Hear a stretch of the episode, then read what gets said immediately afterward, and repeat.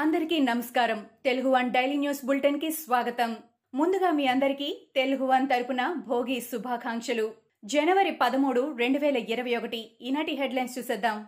విజయవాడ ఇంద్రకీలాద్రిపై దుర్గమ్మను హిమాచల్ ప్రదేశ్ గవర్నర్ బండారు దత్తాత్రేయ మంగళవారం దర్శించుకున్నారు. దేవాదాయ శాఖ మంత్రి బెల్లంపల్లి శ్రీనివాస్ ఆలయ అధికారులు ఆయనకు ఆలయ మర్యాదలతో స్వాగతం పలికారు.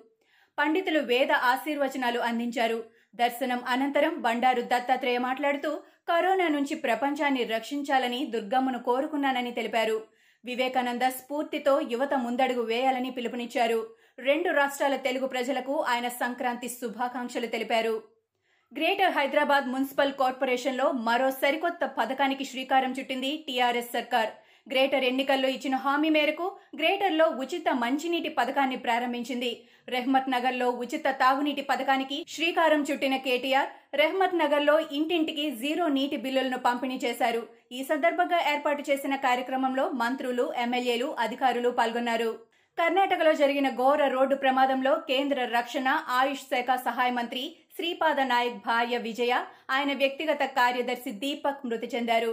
కర్ణాటకలోని ఎల్లాపూర్ నుంచి గోకర్ణ వెళ్తుండగా ఆయన ప్రయాణిస్తున్న కారు అదుపు తప్పి బోల్తా పడింది. ప్రమాదంలో తీవ్రంగా గాయపడిన మంత్రి భార్య విజయ పిఏ దీపక్లు హాస్పిటల్లో చికిత్స పొందుతూ మృతి చెందారు. మంత్రి మాత్రం ప్రాణాపాయం నుంచి బయటపడినట్టు పోలీసులు తెలిపారు.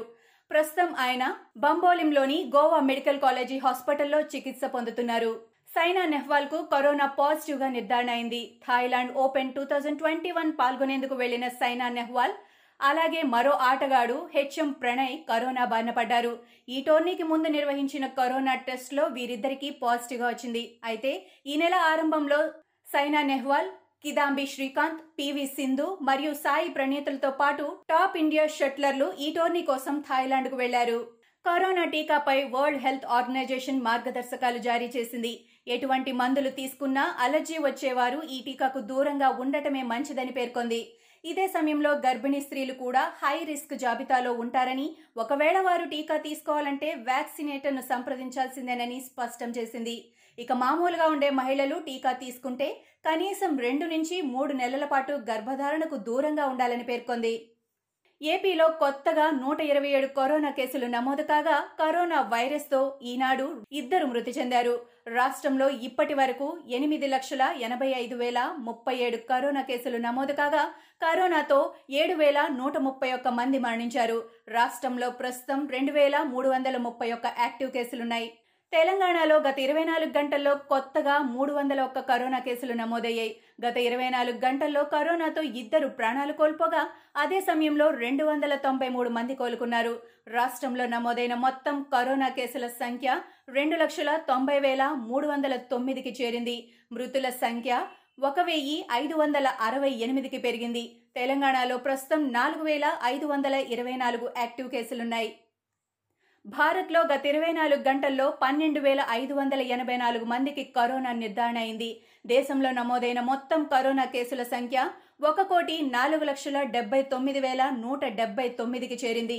గడిచిన ఇరవై నాలుగు గంటల సమయంలో నూట అరవై ఏడు మంది కరోనా కారణంగా మృతి చెందారు. దీంతో మృతుల సంఖ్య ఒక లక్ష యాభై ఒక్క వేల మూడు వందల ఇరవై ఏడుకు పెరిగింది. ప్రస్తుతం రెండు లక్షల పదహారు వేల ఐదు వందల యాభై ఎనిమిది యాక్టివ్ కేసులున్నాయి. సోషల్ మీడియా దిగ్గజం వాట్సాప్ ఇటీవల మార్పు చేర్పులు తీసుకుని వచ్చిన ప్రైవసీ నిబంధనలపై ప్రపంచవ్యాప్తంగా విమర్శలు వెల్లువెత్తిన వేళ యాజమాన్యం ఓ మెట్టు దిగింది. ప్రస్తుతం ఫేస్బుక్ ఆధీనంలో ఉన్న వాట్సాప్ ఈ మేరకు ఓ ప్రకటన చేస్తూ అన్ని ప్రైవేట్ మెసేజ్లు వంద శాతం సురక్షితంగా ఉంటాయని ఈ విషయంలో వస్తున్న ఊహాగానాలను నమ్మవద్దని ప్రకటించింది. బిజినెస్ ఖాతాలకు సంబంధించిన సమాచారంపైనే పాలసీ నిబంధనల ప్రభావం ఉంటుందని బంధుమిత్రులు స్నేహితులకు పంపే సమాచారం పూర్తి రహస్యమని వెల్లడించింది. అమెరికా అధ్యక్షుడు డొనాల్డ్ ట్రంప్ ఖాతాలను బ్లాక్ చేసిన ట్విట్టర్ తన దూకుడు కొనసాగిస్తోంది. ట్రంప్ అనుకూలంగా ఉన్న మరో డెబ్బై వేల ఖాతాలను బ్లాక్ చేస్తున్నట్లు ప్రకటించి కలకలం రేపింది. క్యాపిటల్ భవనం వద్ద ఇటీవల జరిగిన ఘటనల నేపథ్యంలో హింసను ప్రేరేపించేలా ట్వీట్లు చేసిన వారి ఖాతాలను శాశ్వతంగా తొలగించే ప్రక్రియను ప్రారంభించినట్టు ట్విట్టర్ తెలిపింది. ఇలాంటి ఖాతాలను పూర్తిగా తొలగిస్తున్నట్టు పేర్కొన్న ట్విట్టర్ మొత్తం డెబ్బై వేల ఖాతాలను మూసివేసినట్టు వివరించింది. ఇవి ఈనాటి ముఖ్యాంశాలు. మరికొన్ని ముఖ్యాంశాలతో మళ్ళీ రేపు కలుద్దాం.